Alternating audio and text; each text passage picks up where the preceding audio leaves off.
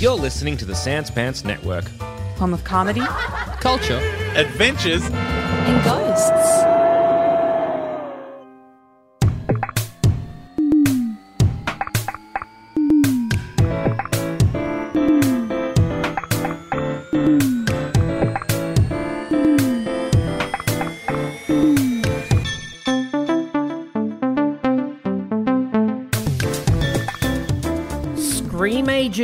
Dies tonight. We are here. We are out in the streets. We have been watching movies about teenagers getting spooked the fuck out of them, and it's time for it to end. We can't go on like this, Alexi. We cannot, Cameron. Screamagers must die tonight. Screamagers dies tonight. Enough is enough. It's time for us to band together and put an end to this miniseries. We have to. Welcome to Total Reboot, the only podcast on the internet about movies that also opens with a fun little sketch now sometimes. Sometimes we kind of do a little half in, half out sketch, half assed, if you will. It's been a lot of fun doing this mini series. Um, you know, we've been tapping into some really cool stuff, I think. Last time around, when we discussed teen cinema, we were talking about all the things that define the coming of age genre, the kind of like virginity, the peer pressure, the relationship with parents. And this yes, time all the scariest stuff in the world. the scariest shit that can happen for a real life person. But this time, these Screamagers movies, we've taken those exact same elements Mm-hmm. and added a little dose of spooks. We've added some spooks, and we're a couple of kooks, and we are extremely. I'm just scared. Couldn't think of another rhyme. Extremely scared to rhyme. Yes, we're scared to rhyme because if you rhyme too many times, that will attract Leprechaun, perhaps. Freddy probably likes a rhyme or two. These creepy dudes love the rhymes. The Candyman definitely loves a rhyme, I'll tell you that. Yeah, absolutely. He loves them. He loves a rhyme. Thank God this guy doesn't like a rhyme, though. We are talking today about one of the scariest fellas who's ever had a name that's similar to a cast member from SNL. wow. We're talking, of course, about Michael Myers in the film Yes. Halloween Kills. The shape himself. It's very fitting that we close out the miniseries on, I guess, the continued reimagining of maybe the most iconic teen horror film franchise of all time, Halloween, from the great John Carpenter, the master of fear himself. Oh, that's right. And this movie's a great one for us to do as well because not only is it a sequel, which we love to talk about, Oh God, we love to discuss sequels We here, and it's been a minute since we've done it. It's been a long time actually since we've really dug our nails and bit Mm. into a sequel. But uh, not only is it a sequel, it's technically, I think, the 12th or the 11th uh, Oh one in a franchise. It's so hard. To, this is maybe the franchise that's the hardest to keep track of. I know, I know. uh, People accuse Fast and Furious of being it. No way, dude. This shit is way crazier. There's like six films in this franchise just called Halloween. I know. Oh, okay. Well, you look. We may as well unpack it for the people who are listening at home and aren't too familiar with the Halloween chronology, and to our new listeners who are just tuning in to hear us talk about Halloween Kills. I think it's important to tell you all where this film sits within the chronology of the twelve or so movies. So, Yeah. where does this all begin, Alexi? It begins in 1978. Yes. With a film- in Haddonfield. Hmm, that's right. Fictional Haddonfield. Haddonfield, Illinois. actually filmed in Los Angeles with true. palm trees everywhere. That's true. And uh, painted leaves to make it look like fall. Mm-hmm. And that is Halloween 1978, directed by John Carpenter, written by him and Debra Hill. That's right. And then that was kind of almost immediately followed by a sequel, 1981, Halloween 2. This mm-hmm. time around, there was a little bit of a plot twist. Okay, so in the first one, our final girl, Laurie Strode, she survives the shape. In Halloween 2, it picks up on the same night. Seconds when the first film ends. Seconds, later. It's a great way to start a sequel. Gorgeous. Our favorite song starts playing at the top. What's our favorite song? Boom, boom, boom, boom, boom, boom, boom, boom, boom, boom, boom, boom, boom. Mr. Sandwich, bring me some meat and put it between two slices of whole grain wheat. Mr. Sandwich, bring me some meat. Mr. Sandwich, I shall eat. I really hate to be the one to tell you this, Alexi, but it's not called Mr. Sandwich. It's called Mr. Sandman, and it was written Ah, about okay. Adam Sandler. So, On the day of his birth, they wrote the most beautiful song in the world. all right. So, Halloween 2 picks up seconds after Halloween 1, and it uh, follows Laurie Strode again. This time around, we find out that Laurie Strode is the brother of, sorry, the sister of Michael Myers. And also, the whole movie, she's kind of trapped in hospital as like a secondary character. That's true. She's barely now, in it. isn't that interesting that they made a movie that starts seconds after Halloween ends, and then Laurie Strode's in hospital the whole time? Put That's so interesting. That is really interesting. Put a pin in that. That might come back later. Then, what John Carpenter, as the custodian of this franchise, wanted to do mm-hmm. was he thought, you know what would be cool? Is if instead of making movies about Michael Myers, Halloween becomes an anthology series. And every year or every couple of years, we put out a new one under the title Halloween, and it's about a different type of spooky fucking thing that's happening on that evening. And that is where Halloween 3 Season of the Witch comes in, which is not about a witch, weirdly. No, it's kind of about like Irish pod people in America. Is kind of it. Yeah. And if I, if memory serves me correct, the entire evil plan of this movie is there's a uh, kind of interesting warlock type figure Yep. who owns a toy and mask factory. Yeah. Whose dream Silver to- Shamrock, by the way. Silver- Silver, yeah, Silver, Silver Shamrock, Shamrock. masks. That's our other favorite song is the Silver Shamrock jingle. Yeah, they're the Silver Shamrock masks are the most famous masks in the world in this Yeah. in the world of Halloween. Kids go psycho for the silver shamrock masks. They love them. So the warlock, his master plan is he's going to get masks uh, that are like a pumpkin head, a witch head, And a I skull. Mm-hmm. believe a skull head. Yeah, I was going to say skeleton head. and he gets a skeleton head mask, and kids are like, "We got to get these freaking masks." And then the dastardly thing is, if they watch the Silver Shamrock commercial on Halloween while wearing the mask, their head will turn into snakes and worms. Yeah, and I think also from memory, there's not magic involved in the masks. He has got Yeah. some. He's put some like microchip in there that does it. Yes, it's a microchip that turns your head into worms and snakes. It's some of the most incredible technology ever made. It's one of the most batshit insane movies I've ever seen. And also in that movie, they're watching the movie Halloween. So this is the one set in reality, and the one about a guy wandering around That's killing fake. people. That's fake bully. That's dude. phony baloney, but but Halloween three season of the witch, that's our universe. that's set in freaking reality, dude. Uh, that movie tanked, and so they went back to the well and decided from now on it's only going to be about Michael Myers. And then after that, you've got Halloween four, the return of Michael Myers. Hal- That's where Michael Myers comes back. Yep, Halloween five, the revenge of Michael Myers. That's where Michael Myers takes a little bit back for himself. Uh, yeah, he says, you know what? You guys have been having it too good for too long. It's time for me to get a little slice of the action. You guys have been mean to me. I'm gonna get back. And then there's Halloween, the curse of Michael Myers. Which Yes. do you remember what that one's about? Yes, that's um Paul Rudd's in it. Paul Rudd is in that one playing Tommy Doyle, a child survivor from the first one.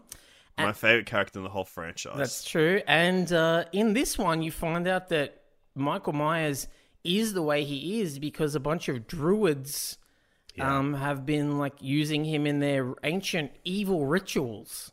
yeah. And that's that's tough to find out about poor Mike. That is really hard to find out. Like how far we've come from Haddonfield, Illinois. You know, we end up Yeah. in some ancient druidic ritual. To hear the word druid in a movie is an absolute shift in everything you could ever know. That's true. if now, if they mentioned the word druid in Halloween se- three season of the witch, I'd be Yeah. totally fine with that. nary a scant mention of druids or their dark arts in Halloween Season of the Witch. Only about microchips, believe it or not. And then after that, they go, you know what? We've come too far. We've crossed Hmm. the fucking threshold. We have jumped the shark. We need to take this season, this series back to its goddamn basics. Let's Hmm. make one called Halloween H2O 20 years later. Blood is thicker than water. And One of the most gorgeous film titles of all time.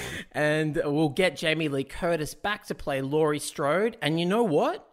Let's ignore everything that happened after Halloween 2. So, in the continuity of H2O, we only need to think about Halloween, Halloween 2, and then 20 years later, H2O happens. and you just have to think about Josh Hartnett from henceforth. Yeah, so from now on, Laurie, she's got a different name. She has a very handsome son called Josh Hartnett, and he's gosh. dating um he's dating one of the Dawson's Creek babes, Yes, Michelle Williams, Michelle right? Williams, and then you've got Alan Parrish from Jumanji running around in there as We well. love little Alan Parrish. And uh, I think I don't know. There's a bunch of other motherfuckers in there as well. LL. LL, ladies love cool James.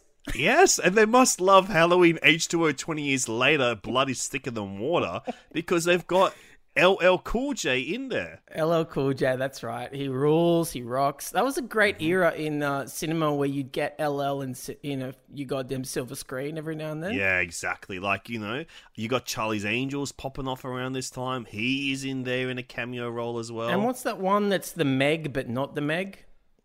oh, of course. Deep Blue Uh, Sea. Deep Blue Sea. Deep Blue Sea. Yeah, yes. where they make where they have been genetically engineering sharks to help cure Yeah. cancer.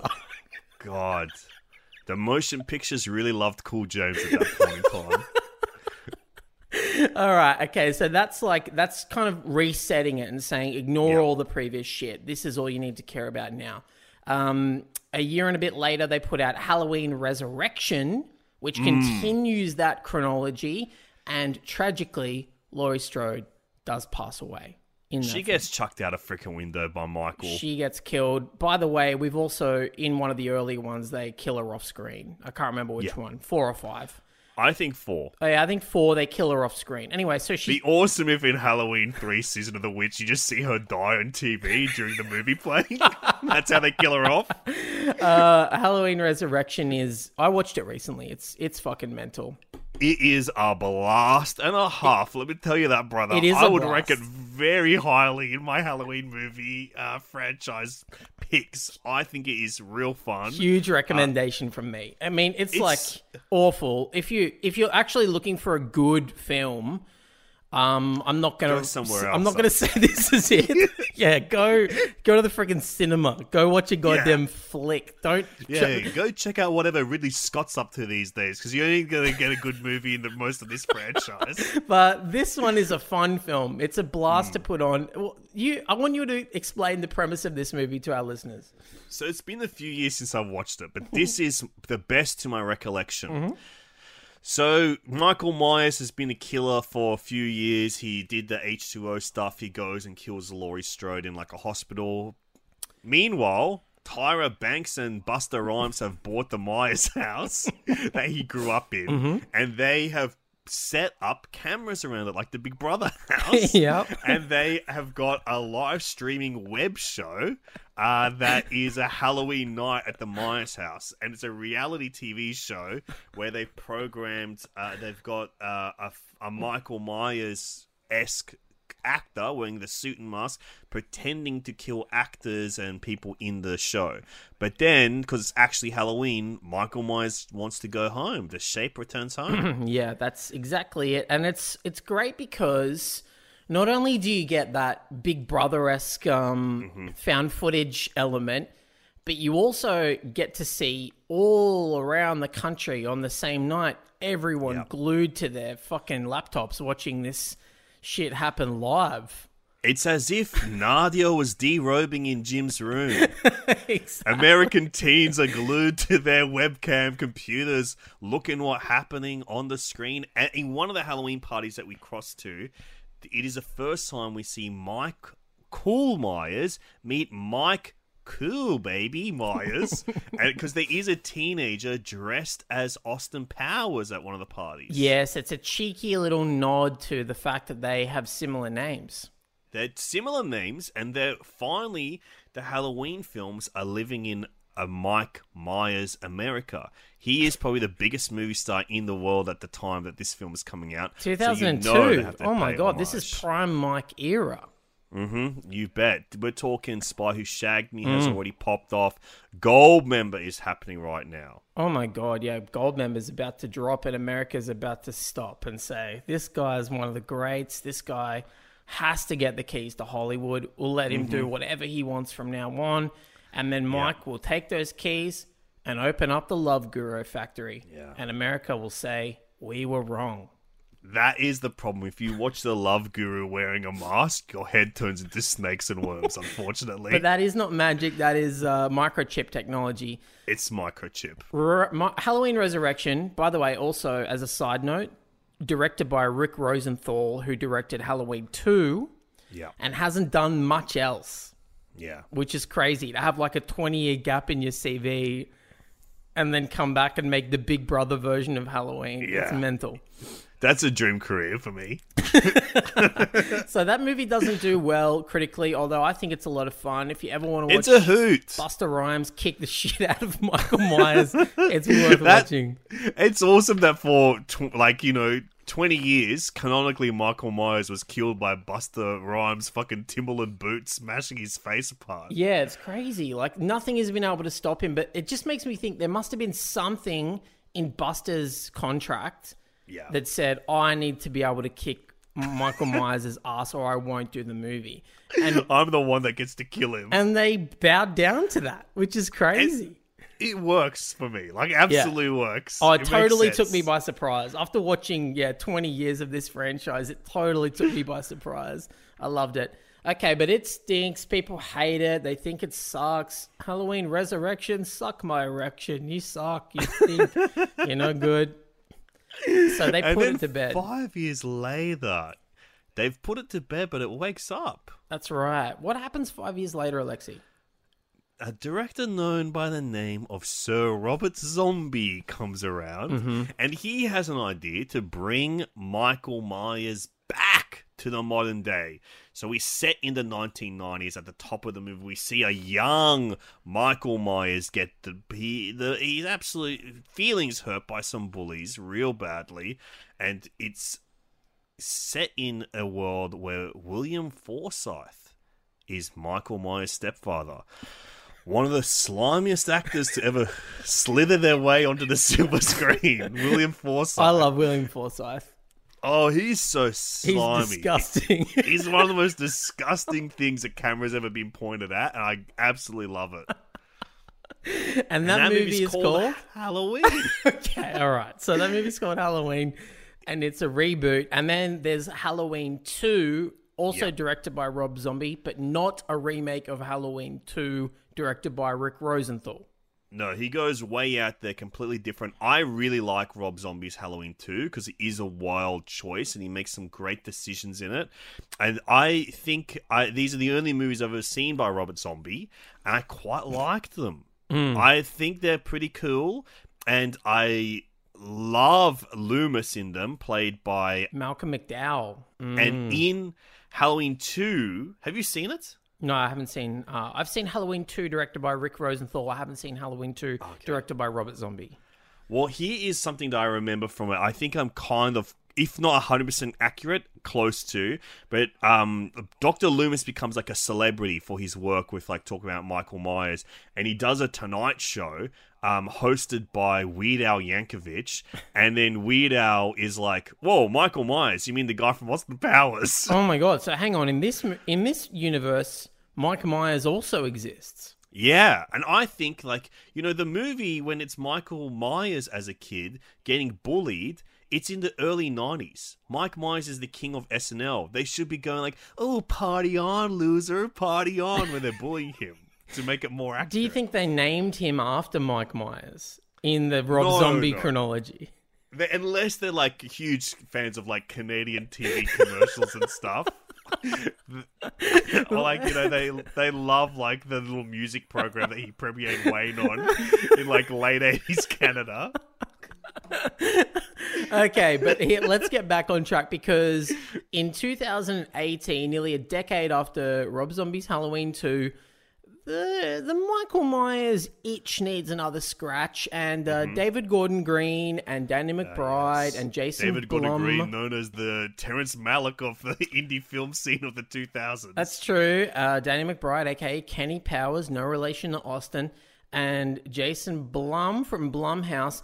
They say we're going to make a Halloween sequel, but it's going to ignore everything that happens after the first Halloween from 1978. So ignore all of that stuff, and uh, we'll bring uh, Jamie Lee Curtis back playing Laurie Strode.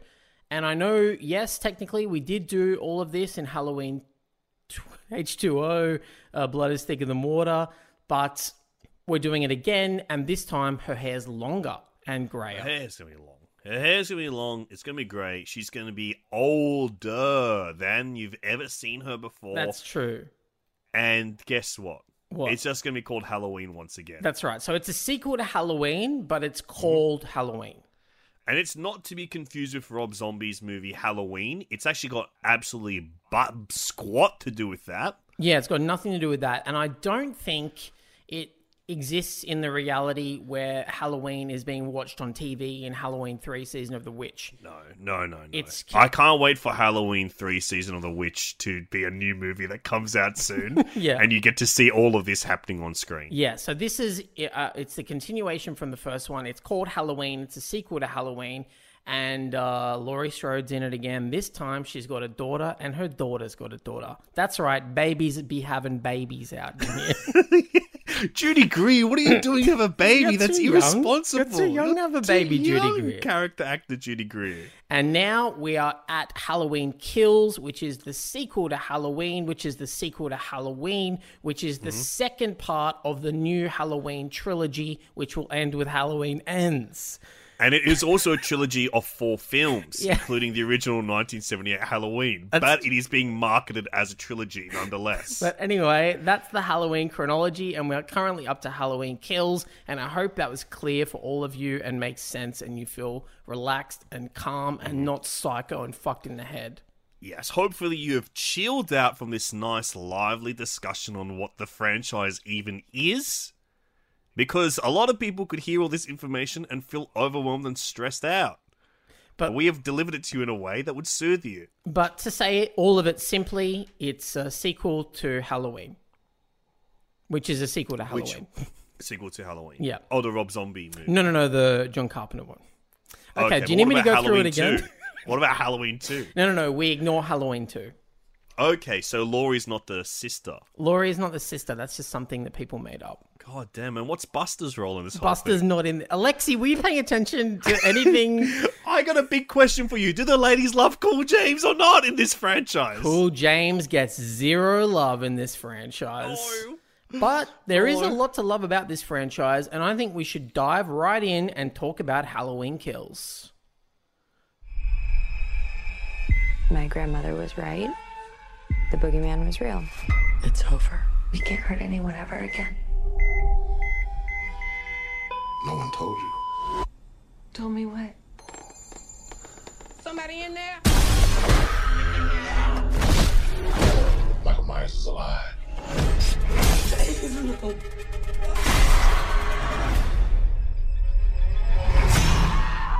Stop! You had a knife in your stomach. You and Allison should not have to keep running. Evil dies tonight. Halloween Kills by David Gordon Green, October 15, 2021. Now, it's time for us to get to one of our most famous segments. For all our new listeners out there, this is something that you'll soon realize is one of the great podcast segments of all time. It's a mm-hmm. segment called Love That Logline, where Alexi has found a synopsis from somewhere on the internet. He'll read it out to me, and I'll decide whether I rate it or whether I hate it. This one comes from letterbox.com. The nightmare isn't over as unstoppable killer Michael Myers escapes from Laurie Strode's trap to continue his ritual bloodbath. Injured and taken to the hospital, Laurie fights through the pain as she inspires residents of Haddonfield, Illinois to rise up against Myers, taking matters into their own hands. The Strode women and other survivors form a vigilante mob to hunt down Michael and end his reign of terror once and for all. I, I rate it. I think that's good. I rate it. It's a little. The little inaccuracies are just to get the point across. I would say that's Yeah, a good little yeah. log line right there. That's artistic license. Um, now you, we saw it not together. no, This was my first trip back to the cinema.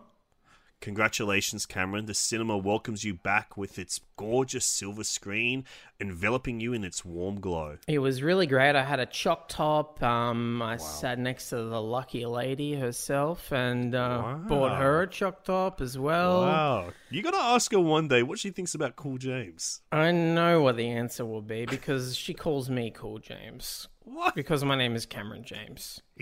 LL Cameron James. the ladies love Cameron James. so, uh, yeah, we, it was our first trip back to the cinema. Had a great time sitting down in the seats, watching the trailers unfurl before my very eyes, seeing ads for local businesses. Oh God, I've been worried about what my local pharmacists and real estate agents have been up to. Now, I had heard uh, n- mixed critical reception. I haven't read any reviews, but I'd seen a few glimpses on Twitter before I went into the cinema, um, and that was worrying. But I wanted to go Yes. in with an open mind, and I wanted to go in with the express purpose of enjoying myself. And I'll tell you right now, I freaking loved it. Wow. Okay. Great. I really, really enjoyed it. I had so much fun. And and it's like on the most base, pure, like childlike level in my brain, all I need is to see that cool ass Halloween font, see a freaking pumpkin on the screen, and yeah, doing something if it's decomposing yeah, or flying or around, whatever flying it's doing. I around, love or- it. And hearing John Carpenter's like music, hearing that original theme, Hmm. and I'm already like happy that I paid for the ticket. So Yeah. anything else is a bonus, and to get you know really cool cinematography and great acting, great casting, it's a bonus on top of that shit. So my natural first instinct is that I fucking love this movie. Now you seem a little more hesitant. I think I am. Because, like you said, there was a kind of overwhelming negativity coming out. Uh, there were some people that loved it, some people I follow really enjoying the movie, but then also a lot of people. I remember thinking I see uh, Drew McWeeny, great uh, film mind in the United States of America, or the United States of Tara, depending who you look after. And okay, I look at Diablo Codally. That's why I call it the United States of Tara these days. but he was he said a quote that Halloween Kills has as much in common with the original Halloween that the new James Bond movie has with Goldfinger. So I was like, that was in my head a little bit going in, like, what does that mean? And I think you brought up something interesting. What do you need from a Halloween movie? And you kind of hit all the boxes that I need as well. So when I went into this film with that kind of in mind, I think it tempered my expectations just to the right amount to be accepting of whatever would happen and find anything interesting. So I think it is an interesting sequel. I think where I'm kind of stuck is in a very formal structural to- choice this film makes in that it is completely separate to any other film in this franchise and perhaps any real slasher film in that this film has no protagonist.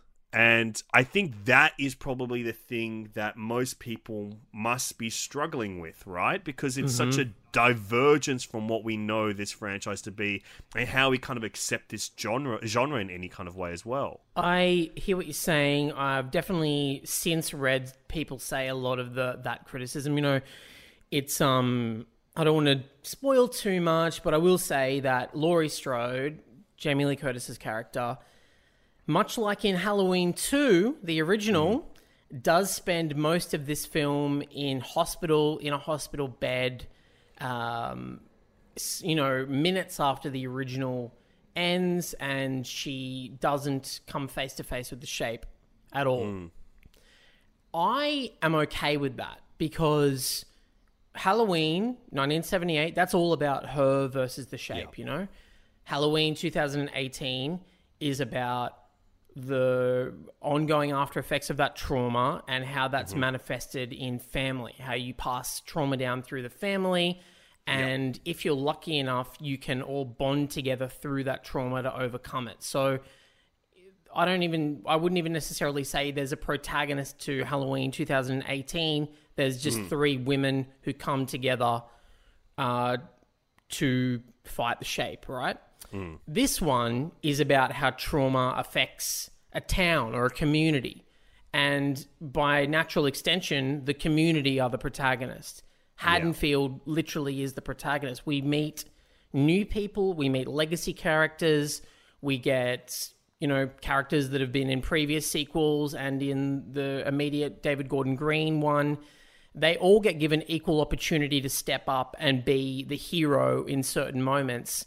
And I was totally okay with that because it felt fucking fresh. It didn't feel like I was watching um, Michael chase a final girl for an hour and a half. Like it was fun to watch the town step up and get their moments of having a hero's arc. I think I agree with you because I, I appreciate the freshness of it. I appreciate the continuation of that element of the thematic growth of this franchise. I think the difficulty is for me without like a lead protagonist, with it being kind of like such a mixed cast of townsfolk and stuff.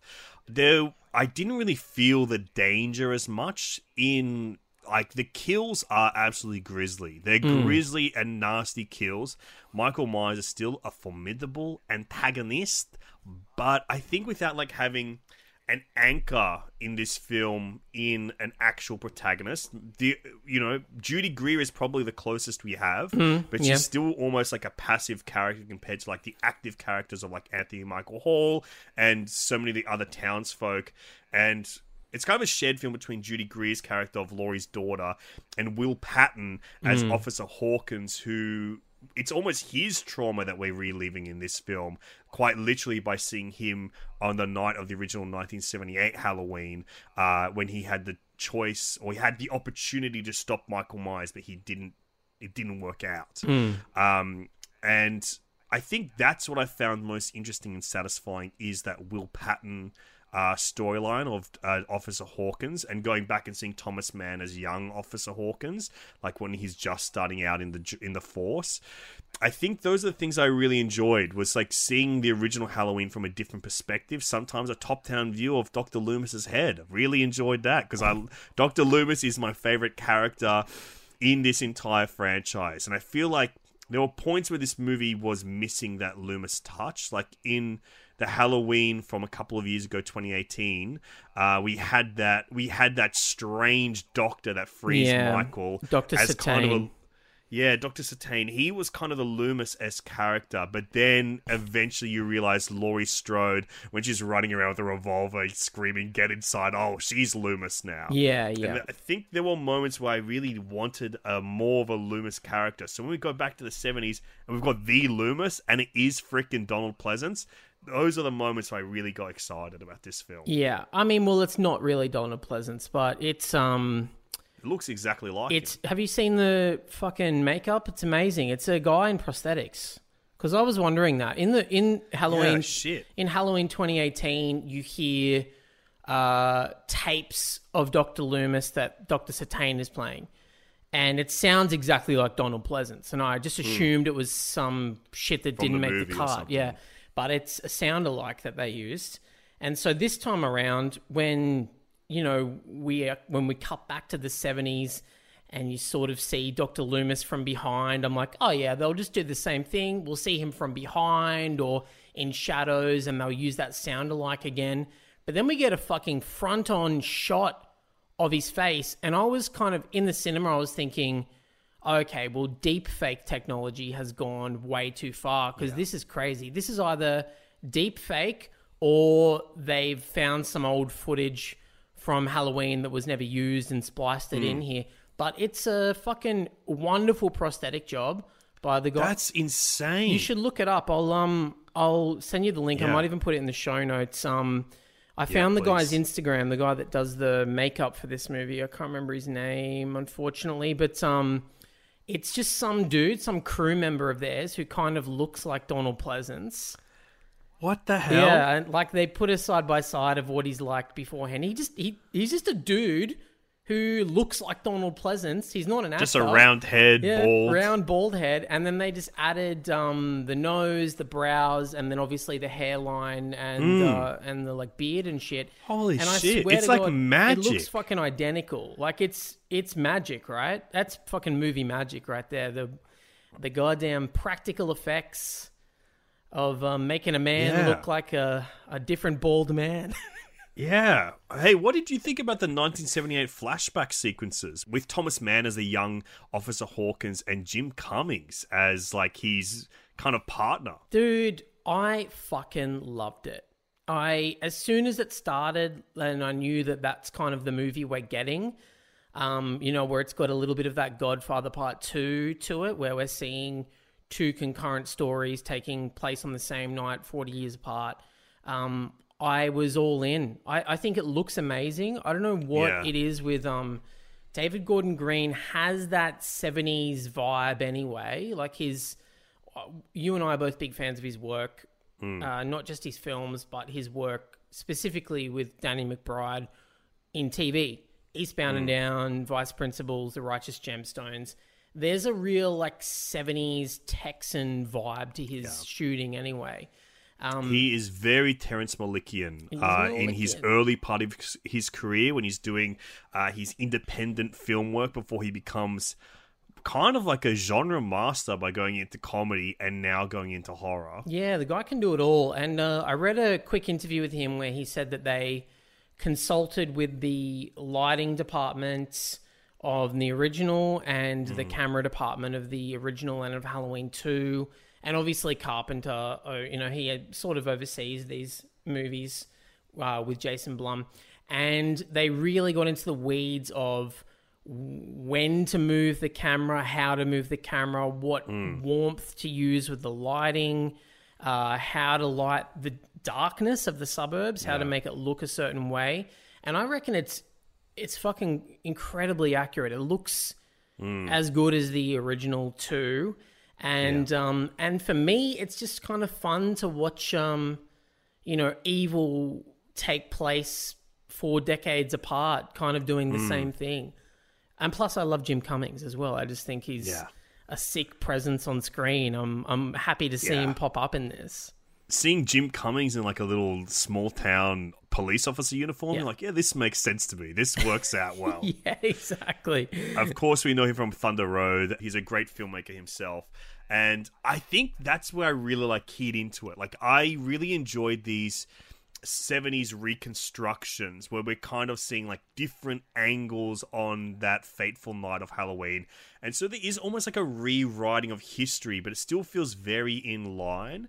And I think something that people have had trouble with with this film in particular, this new sequel, is that the 2018 film strips the franchise bare apart from that original film to make a new statement, to go back to the reality of Michael Myers is just a man. And we lose like everything that the rest of the franchise has built in.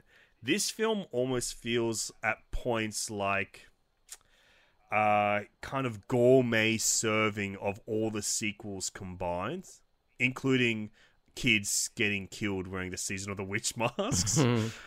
um, and so I can kind of understand like why people feel this movie is too grisly and too unnecessary. But I don't know. Like I think for me for me part of it and why I can kind of empathize with those feelings as well is that Michael Myers in this franchise currently has one berserk night uh, in 1978 where he killed three teenagers. Uh, so technically, he also had a berserk night in 1963 when he Where he killed, killed- his sister and her boyfriend. Yeah. he killed two teenagers. Yeah. So he's killed maybe seven teenagers max. Yeah, yeah, yeah. And which is a lot. That's, a heck of a lot. It's more than you or I. Yeah, way more, in fact. Yeah, he's got his numbers are way bigger. Yeah, they're about 50% more than we've killed. Definitely. Minimum. I haven't done the math, but I'm guessing. Easy. but then they've he still is like this legendary horror figure in this franchise this horror figure in reality Mm. and dr loomis has said that he's pure evil and he is like a demon spawn now he has become that again in a way that is bordering on supernatural of some kind is perhaps where this starts heading in the 1978 moments where he kind of is the shape he disappears and reappears which i think is all built into the original 70s movie as Mm. well Mm. where it is just an element of the film it's part of the cinematic language but then it's also creeps into the reality realm of that film as well so i think it's it's something that I actually think I come down on the side of really appreciating that this film eventually still evolves into the original Halloween saga, like what that is all about, with Michael Myers being something beyond our typical human understanding. Well, at the end of the day, David Gordon Green and Danny McBride are fans of all of the movies in the franchise. And they've gone on the record as saying they love they love four, they love five, they love six, they love H two O, they like the druid shit. Um, that's very up their alley. They're fans of that kind of high fantasy, bizarre horror shit. Um, they decided to strip this down to its barest. They love high points. fantasy. They Have made you seen Your Highness? Yeah, man, that's the most high fantasy that exists. Yeah, they made that, dude. And it's about being stoned, and also it's a fantasy. It's awesome. You see the Minotaur's penis. Yeah, I hated it. I hated that movie. Yeah, it's my least favorite movie of theirs. Yeah, absolutely. I really hated it. I like pretty much all their other stuff. Um, so I think that they drop a lot of that stuff in as little winks or elbow nudges to Hmm. the legacy of the movies and the fans that will come and see this, having seen all the others. But also, they want to make, you know, like David Gordon Green isn't gonna make a fucking straight horror movie. That's not. He's not that filmmaker. He makes art films. He makes everything he makes is a comment on something in the same way that um, Steven Soderbergh never just makes a heist movie. It's a, a heist movie about um, problem gambling. Yeah. Yeah. it's a heist, it's a heist movie about finance, you know, or Yeah. class or whatever. Um, and I think David Gordon Green is following in that John Carpenter footstep of saying we're making a horror movie that has a social point, Mm. and we need to play within the elements of genre. And sometimes there'll be elements of supernatural, but don't focus on that. I want you to focus on the fact that this is a story about America and where we're at currently. So, from what I understand, John Carpenter was inspired by the uh, civic rights movement and uh, women's rights movement when he made Halloween with Debra Hill. Um, and obviously, the 2018 one is a commentary on the Me Too movement in many ways. And I think you can't look at Halloween Kills and not see the last five years of American political history playing out in front of you. And that this is a commentary on police and law and mob mentality. And I think Vigilantism. vigilantism, and that's kind of what I I'm more naturally inclined to focus on that. Hmm. Um, and I loved that shit. What did you think about all the mob justice stuff in this movie? Yeah, I thought I really enjoyed it too. I think that it makes sense. Like this town has felt like kind of pitted against Michael Myers for a long time. I think some of the execution of it is really fascinating in how we follow like different little battalions of people trying to track down Michael Myers or protect the community against Michael Myers in a very full on uh, aggressive attack way rather than like it being defensive. I think that's really interesting in seeing like the different types of people as well that are inspired to take the call. Um, I think that's really interesting because it's not just like you know the the like Anthony Michael Hall playing Tommy Doyle, the original survivor of Halloween, who was the kid that Laurie was babysitting on that original Mm. night. Um, I think that they're not as there's so many different types of people in this cause that are not just like him, who is like an emboldened uh, white male survivor of the original franchise, being like now this strong, aggressive guy with a purpose. There are other people in here that don't embody that at all. And I find that really interesting. And I think his characterization is so key in like you know and the way that anthony michael hall looks these days Mm. you know it's so hard to reconcile who he is because you know you would think of him as the kid from Mm. the breakfast club you think of him as Yeah. you know a teen comedy staple Rusty Griswold. yeah, exactly. Uh, Like that's how you picture him. And then in the last like two decades or so, where his career has been like a supporting actor. Uh, I often think of his work in The Dark Knight. I think he's Mhm. fantastic in that movie. Yeah, I mean he's And an now- antagonist in uh, Edward Scissorhands as well in the eighties, Yeah. or late eighties, early nineties, whenever that was. That's when he started to change. Yeah, he's gone through this supreme change. Yeah. And seeing him as like this kind of meaty, muscly, aggressive, really aggressive guy. And I love the way that we introduced to him where he's basically uh, at an open mic night. Doing stand-up. where He, he gets up and just tells the sad story of 1978's Halloween. And it's like, yeah, man, that's fucking real to me. Seeing seeing seeing a guy tell a very personal story on stage in a like barely populated room. I'm like, yeah, I love that shit. I was all in from the. I thought that was a cool way to introduce him to, um, and to introduce all of the survivors because that's kind of what this movie is about. It's about the different ways that uh, survivors of trauma react, and you know, obviously, you've got people like Tommy and Laurie who turn psychotic. Yeah. But then you've got people like Lonnie who've like retreated to drugs for the most part, um, and uh, some of the other characters that just want to keep to themselves and are a bit more cautious. And uh, and then the town reacts in different ways. You know, some of them want to hide, and others want blood, and they don't care whose blood it is. They just want to end. They want to put a face to the violence, and they want to see that face die. And I think it leads to one of the most probably controversial elements of the film, but I loved it because it was heartbreaking, which is that they attack the wrong guy. There's another another man who escaped the bus um, with Michael, and they assume that he is Michael, and they attack him, and it's it's horrifying. It's like it's watching a watching a whole mob of people, like hundreds of people, descend on an innocent man.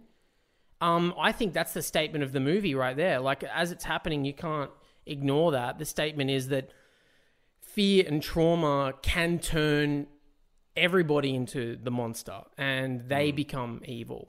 And you know, evil is contagious, essentially. Mm. I fucking loved that sequence, and as it was happening, my heart was breaking. I thought, this is this is a filmmaker making a horror movie. This is great. Yeah.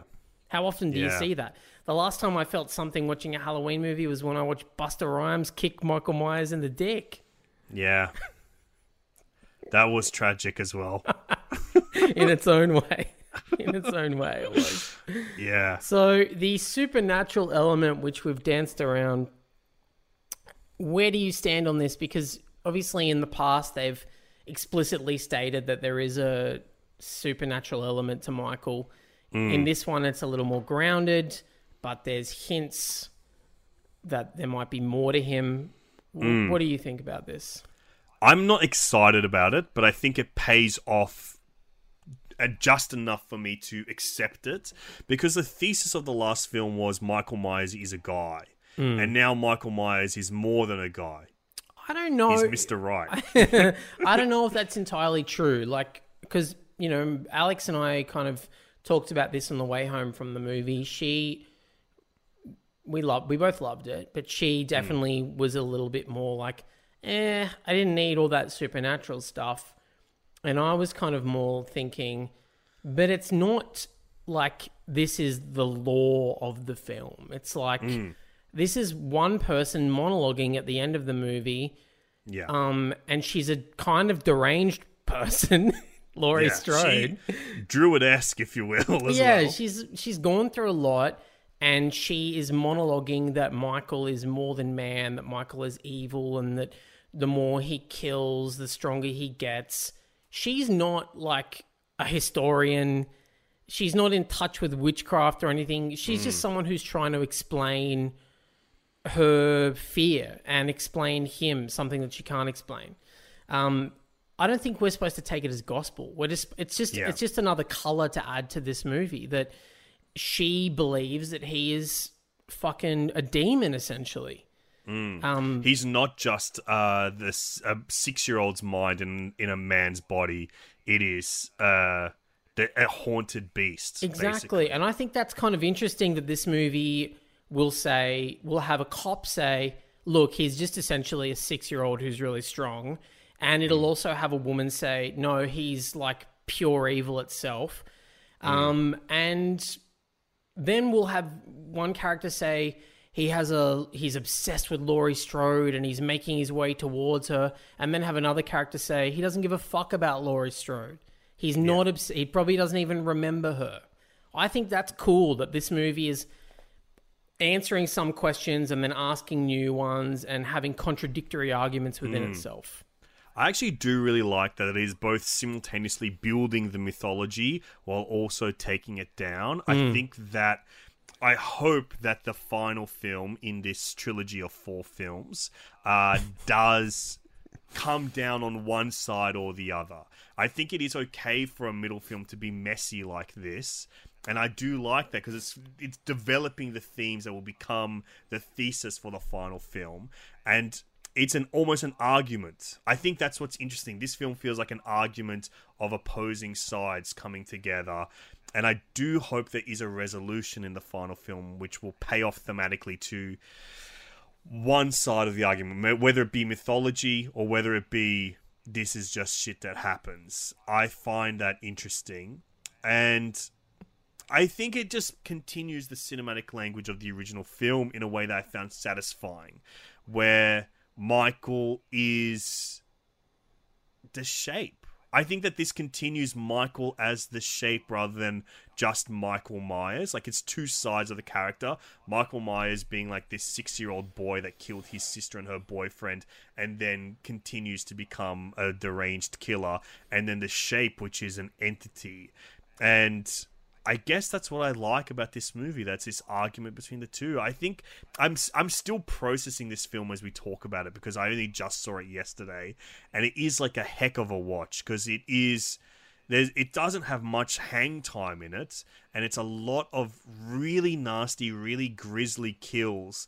That to me as well, because we get we meet all these characters slightly it almost doesn't have the same satisfaction I feel from seeing like the grisly inventive kills of a slasher. Even though this has probably some of the most exciting inventive kills I've ever seen in the entire genre. Yeah, I feel a bit differently. I actually like the fact that we we don't meet everyone for very long, but we get a real sense of who they are in those few minutes that we do meet them. I think that's a testament to the screenwriters. And um I mean, I'm such a big Danny McBride fan. I think his his writing, I fucking love his writing, and I think he is he's got this really great knack for giving characters a sick, funny introduction that just Yes. says it's it's kooky, it's weird. Like there's there's a c- couple of characters that we meet. This um elderly interracial couple, um, and we meet them for like maybe two minutes before he kills them.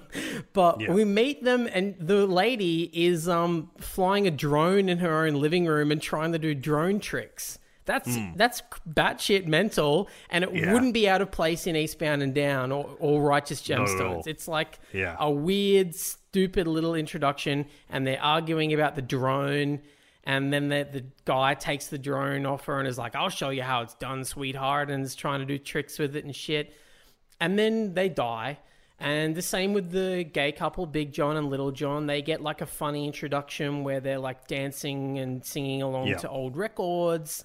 And their names are Big John and Little John. They keep calling each other Big John and Little John in full, never just John. Yeah, and they own the Myers house, which they have beautifully and Yeah. tastefully renovated. I, the way they renovated the Myers house and styled it with like the green embellishments of like the bookshelves and cabinets, I think was really beautiful and so tasteful. As when we were leaving the cinema, Alex said to me, God, they really did a good job with the Myers house. It looks so cozy. Yeah, like in the 70s, it looks like shit. It's been abandoned for like decades. yeah. They've done like such a beautiful job. Like there's great wallpaper and stuff. Yeah. And like Alex said, it's so warm and nice. It's inviting. I love Big John Little John. They're watching freaking Minnie and Moskowitz on a Yeah. Halloween night. They rule. And they're horror heads, but they're watching a John Cassavetes movie with Gena Rowlands. Yeah, exactly. And Seymour Cassel. There's, they're, I love them so much. They're the best. Um, but you know, keep in mind also in the 2018 version, we meet we meet a few characters and we get just brief, funny interactions with them. Like there's the little kid that's being babysat, um, who gets traumatized, and then there's we see him on the news yeah, this time. Love that. And then there's also I don't know if you remember when they when the bus that's left the prison is discovered and it's been turned over and Michael's escaped. Mm. It's discovered by a father and son who've been out hunting in the woods, and the son is this little husky voiced kid, and his dad's like, uh, "So did you like hunting tonight, son?" He's like, "Dad, I told you I prefer dancing." Like, I'm fine to come hunting with you, but I missed my dance class tonight. It's like just weird little funny, it's like comedy interactions that are enough to endear you to a person that it upsets you when they die. yeah. The cops in the first one that are arguing about barn meat, there's so much in it. I'm just mm. in awe of their screenwriting. I think they're so funny. And I also I think it's worth noting that pretty much everyone who dies is there's some element of diversity to them that we don't normally see in these types of films. Like, it's almost fucking uh, controversial in a way because I think a lot of modern horror films go out of their way to not kill off diverse people. but this one's like, well, the interracial couple die, the gay couple die, the like everyone everyone is being killed and it's I think it adds to the sadness of it all that you're watching like happy people fucking take a knife to the throat. I would also say my favorite motif in this film is harkening back to that 1970s original where we see little Michael Myers at that window. Mm. Uh, and the image of little Michael Myers in that clown costume holding the bloody knife has is weirdly my favorite image of the entire franchise. It's borderline cheesy to me, but yeah, I, I get you. It's a bit of fun. I think the way they pay homage to it in this film by uh, Jim Cummings saying like, "Oh, I remember seeing little Michael looking out the window," Mm. and then it be, kind of becomes a motif of like, was he looking out or was he just looking at his own reflection and seeing nothing reflected back? I think that is probably my favorite. If we look at this as like the continuation of the Legacy sequel, Mm. I think that is my favorite Legacy sequel moment in building on the text of the original film. Yeah, I, I'm with you. I loved all that stuff. Um, yeah, man, it was cool. It was fucking cool. yeah i think that i i think that i appreciate the trajectory that this is now heading and i think i really like this film as well i think i'm not as hot on it as i was the 2018 version but i appreciate almost everything about it Yeah, look, they're not um, perfect movies, but they don't have to be. They're slashes that have the added bonus of being made by an auteur and written by one of the funniest screenwriters of the 21st century. So it's elevated, but it is not perfection. And even Carpenter's one is not perfection either, but but they're just fun. Fucking fun movies. I mean, I I rewatched a bunch of them recently for my little private uh, Halloween Shocktober viewings, and um, you know, even in the 2018 one, I forgot how much I hate the podcast characters, yeah and I wish they weren't in it. Mm. You could slice it out. I'm like, let's get rid of these cunts. I don't give a fuck about this British guy. Like, Yeah. yeah, who cares? We don't need them. But um, but whatever. Who cares? They're slashers, and we want to see people get chopped up sometimes. Exactly. And I'm still very, very interested to see where we head with this. And kind of even more interested now to see what the freaking heck David Gordon Green is going to do with the other 70s legacy Mm. sequel he has just been announced to do, which we've talked about on our Patreon feed as well, which is The Exorcist. He's doing a sequel to William Friedkin's The Exorcist. I I I would say The Exorcist is in my top 10 favorite films of all time and I appreciate David Gordon Green enough to really be excited for whatever he's going to do with it. Yeah, it's an interesting uh, career trajectory this guy's had where he's somehow found himself in the position of being the guy to reboot or breathe life back into a 70s horror franchise. But Yeah. I'm keen. Um, I'll watch it. It's He's a surprising horror fan. You wouldn't really know it from his early filmography, but you can see it in particularly Vice Principals. If anyone has not seen Vice Principals, there's a lot of shared DNA between that and the 2018 Halloween film. Yeah. So, some parts even feel like Vice Principals was written as like a beta version of what Halloween ends up being. Um, it's a fantastic fucking series, but yeah, you can see the horror in his in his uh, style. It's just hidden beneath all the dick jokes and weed jokes and um, beautiful cinematography. Yeah, and beauty that he finds in humanity. yeah, I think we should move on to our Oscars. Let's give some away, babe. Let's give out our first Oscar to Best Character Actor. Uh, we like to give these awards out to people who we love from cinema, we love from film and TV, but who very rarely get the chance to hold a statue in their life. And uh, I think we should give this Oscar for Best Character Actor to Anthony Michael Hall. I would agree. This is a film littered with character actors. yeah. There's one movie star in the whole film, basically. Yeah, that's so true. Da- uh, David Gordon Green loves to cast non actors and kooky character actors, you know, from Judy Greer to Will Patton to fucking half the people in this goddamn flick. Like, I would say in my Hall of Fame of character actors, both Will Patton and Judy Greer sit very I love them. near that top. Like, they could be in the Mount Rushmore. Yeah. But in this film, I do think Anthony Michael Hall deserves some examination Mm. because he he has a whack career. Like he starts as a humongous movie star as a teenager, playing like the funny guys in the Breakfast Club and so many like 80s teen classics. Weird Then he goes- Science, Vacation. You know, they uh, allegedly the part of Ducky in Pretty in Pink was written for him, but then John Hughes got pissed off at him because he went off and did some other movie. He's he was like one of the go to guys. He's a he's a brat packer.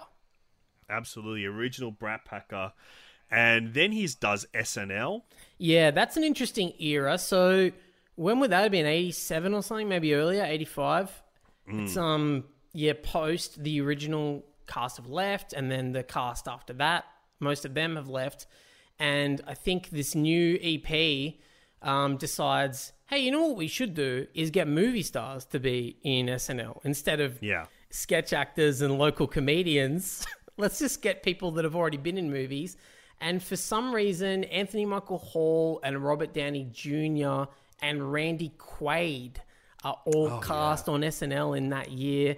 My favorite sketch troupe. yeah, it's it's mental. There's others as well. I can't remember the exact timeline, but um, because you know, like Harry Shearer was on it.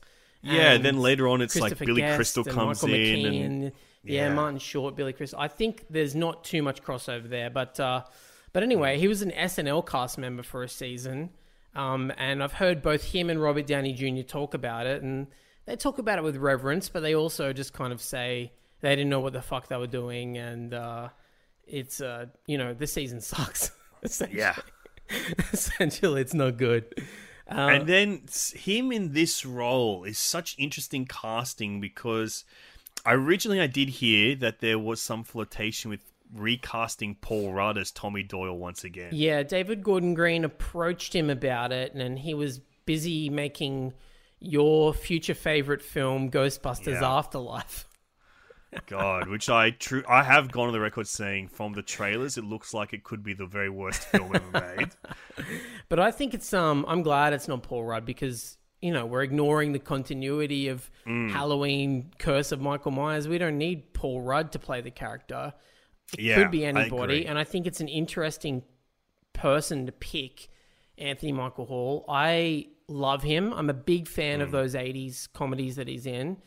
And anytime he's popped up in a supporting role in something since, I've always been very happy. He's in Community, plays an antagonist in a couple of episodes of Mm. Community. And I just love the way he looks now. I love that he's like this. He's like bigger and he's hulking and he kind of Yeah. he kind of looks scary and his voice has changed and he's got those intense eyes. I just I could watch him forever. I was so stoked by how big his part was in this movie. I think the cleverest part of the casting is, you know, he has been a movie star. Movie stars do bring cultural baggage to films, and I think him bringing the baggage of someone that used to be a goofy kid Mm. and then now is kind of like a scary, big, menacing guy Mm. is perfect for this character of Tommy Doyle's evolution. Totally, totally. Um, he's great. I'm such a fucking fan. I I hope he's in more. I hope Movies. I hope he's in the more Halloween movies Yeah. and more other movies. I hope he plays the warlock in Season of the Witch when they eventually get to that again.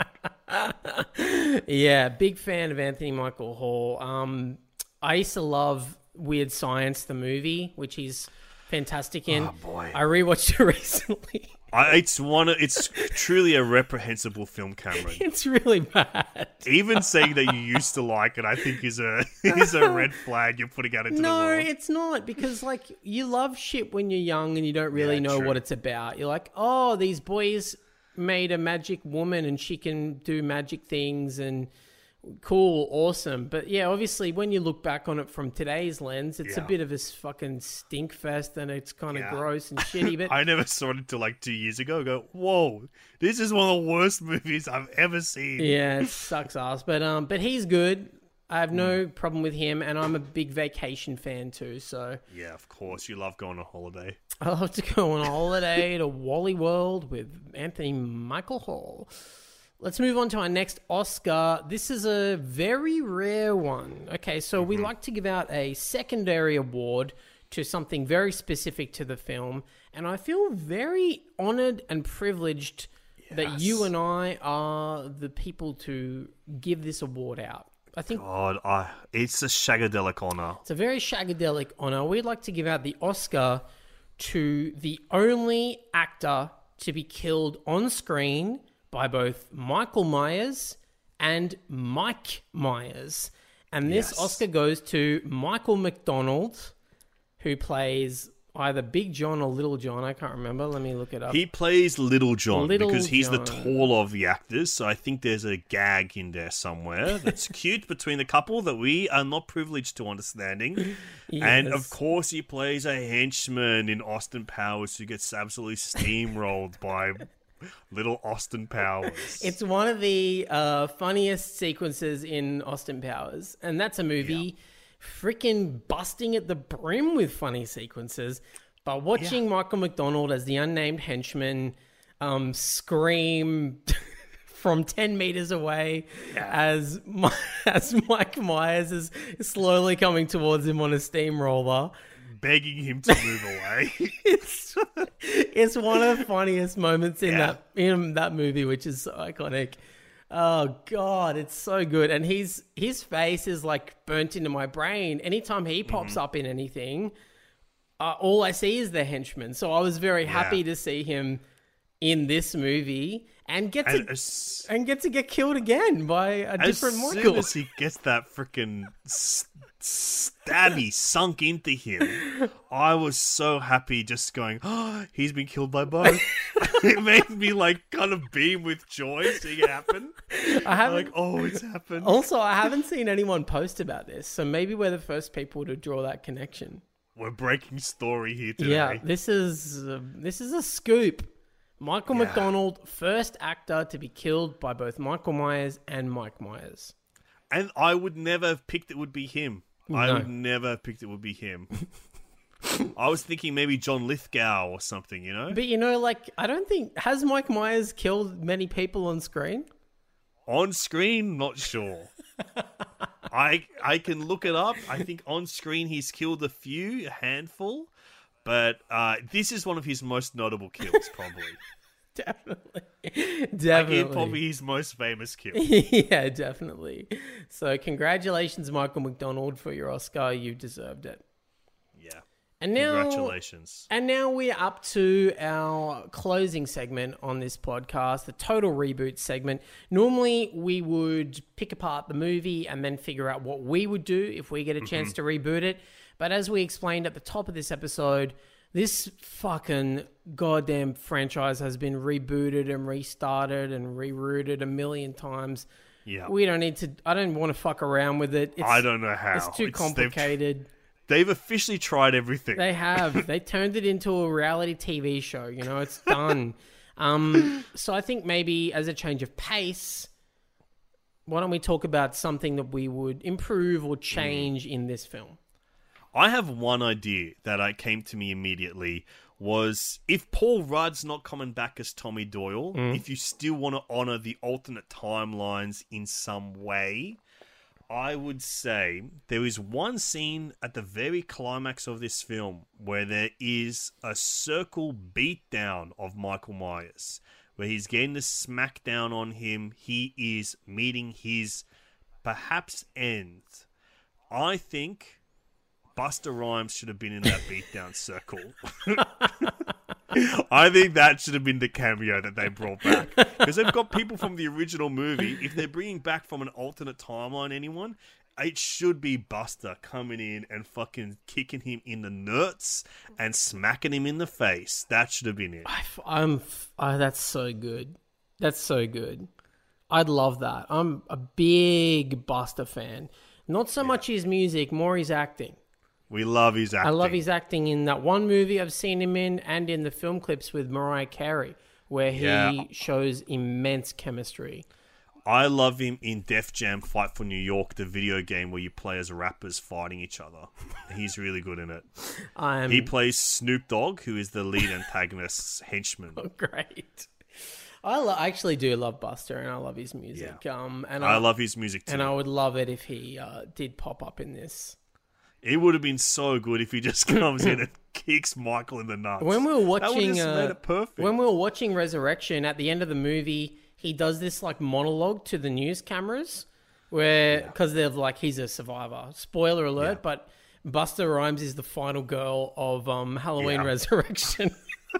he is the final girl of the one timeline of Halloween. and uh, and he like leaves the house and there's news cameras there and they go what happened in there and he grabs the camera and talks to it like it's a wrestling like um like Vince McMahon threatening the Undertaker type thing and he's like I fucking smoked that fool or whatever the fuck he says. And um as he was doing that um I was sitting on the lounge with the missus and she like turned to me and she went that's a movie star. The charisma that he had in that moment it just overwhelmed her. And it overwhelmed me too. I was like, wow, I can't believe we didn't get more Busta on our silver screen. I mean, we got Ladies Love. Why yeah, not more the Busta? ladies love Cool James, but they got Busta not to Busta Rhymes. So, David Gordon Green, if you're listening, and I assume you are, please mm-hmm. bring him back for Get Busta back, please. Halloween Ends. It would also be awesome in Halloween ends if like they take the mask off and like throw it somewhere and then Busta finds it and picks it up and puts it on. And that's like the next Halloween franchise. that actually would be really cool too. The Busta Rhymes tour bus is going through Haddonfield. it's actually him. yeah, it's him. It's actually Busta, playing yeah. himself, and the mask flies into an open window and lands on his lap. He was just coming to that open mic night to test new material on All Hallows Eve. Well, we're at the end of Screamagers. How do you Yeah, feel? it's been I feel really good. I loved going through these movies. We talked about some movies I really care about and shined a light on them. I think it's been fascinating analyzing teen horror movies with both the teen in capitals and the horror in capitals. And I think I'm very happy that we got back to Haddonfield at some point hmm. because it really is the franchise that kicked off teen horror in a very significant way. And seeing that franchise evolve now with David Gordon Green about being inherited trauma is something that I think a lot of people have to deal with as teenagers. Um, so I'm very, very pleased with the shape this miniseries took. Me too. I had a lot of fun. It was really good time to revisit these movies as well and see some for the first time. Um, I've had my eyes open to some films that I rejected based purely on the poster or DVD cover. Yes, once upon a time, your eyes would have popped out of your head at the sight of Jennifer's body, but you took a little moment to get to see her mind and personality as well during this miniseries. That's true. And I'm glad we ended on Halloween Kills. I, I really had a fucking blast with that. And I'm looking forward to the future ones, which are apparently set in a COVID world post lockdown. what? They're, Is that real? They're jumping forward four years. All right, I take everything back. I'm not looking forward to that movie. I don't like it. Oh, they got to. They got to keep it present. They're jumping forward to 2021 or 2022. So not only will Michael be wearing the mask, but everyone else will be wearing a mask too. That's awesome. Okay, I'm back in. I'm absolutely back in. Uh, next up on the podcast, Cameron, we've got a very exciting mini series that kind of popped up because we had a little three week gap and we thought of something very exciting that could fill it. For anyone who's listened to this show before, you'll know that Alexi and I are no stranger to the films of Happy Madison, which is a wonderful production company that operates out of Los Angeles, California. I believe on the Sony lot, and they have made fantastic films over the years, such as Grandma's Boy Yeah. and The wrong Missy. the wrong Missy, and the one where they're park rangers. I think they made that one too. And Yeah, not sure. Also, they made Hubie Halloween, which is almost identical plot to Halloween Kills at certain points. very true. Uh, we've decided to dive into three iconic films in the Happy Madison universe. And uh, I'm very excited about them because they're kind of like the modern uh, Bogart and Bacall films. We're looking at a loosely connected trilogy of romantic comedies starring two of, in my opinion, and your shared opinion, greatest romantic comedy leads of all time. We're looking at the Adam Sandler and Drew Barrymore romantic comedy trilogy of The Wedding Singer, 50 First Dates, and Blended. And I mean, I've put it out there a few times before that uh, The Wedding Singer is a top five movie for me. I love it. Um, I can watch it anytime. I'm a big Glenn Guglia guy. He's a big style inspiration for me. Yeah, you adore Glenn Guglia. The only guy who watches The Wedding Singer and is like, ah, I like that Glenn Guglia guy. I like the cut of that Glenn Guglia's jib. Um, and uh, 50 First Dates, I've only seen once, I think. Ah. Blended, never seen it. Never seen Blended, and I would say 50 First Dates, the way that you feel about The Wedding Singer, is how me, Alexei Toliopoulos, feels about 50 First Dates. Oh I my God. really love that movie. I've seen it countless times in my life. I've owned it on every format from VHS to Blu ray. So that's going to be exciting. We'll be looking at uh, the Sandman and Drew as they play lovers across different decades and time periods, and we'll see how they find a way to make that chemistry fresh every single time. yeah. And Cameron and I, we both absolutely love rom coms. Yeah. Uh, so it is a first for us in a little while. I mean, last year we did um, uh, You've Got Mail, which is another one of my favorite films. But I'm very excited to finally talk Sandman with you. It has been a long time coming. Hell yeah. And we've got some great guests lined up for that as well. Some big podcast guests, comedy guests. So that's going to be a lot of fun. Cameron, it is always a pleasure to discuss film with you, both here and on the Patreon feed over at patreon.com slash total reboot. Sign up for just five bucks a month to get weekly episodes where we do everything in regards to discussing film. Recently, we've been re-releasing some old blank slate episodes from almost half a decade ago uh, when we first started podcasting, re-releasing some of our favorite movie chats from days gone by. Yeah, it's a lot of fun. And we have the uh, Facebook group as well, which you can join and talk to us about movies and TV and all sorts of other bullshit. There's a lot of fun in jokes going on over there, which is a blast. Um, if you want to talk to Alexi and I privately, you can talk to us on social media. I'm on Instagram at I am Cameron James, and you're on everything at This is Alexi. Hmm that's correct. So talk to us there. In the meantime, babies, enjoy cinema and enjoy the beautiful works of Adam Sandler and Drew Barrymore.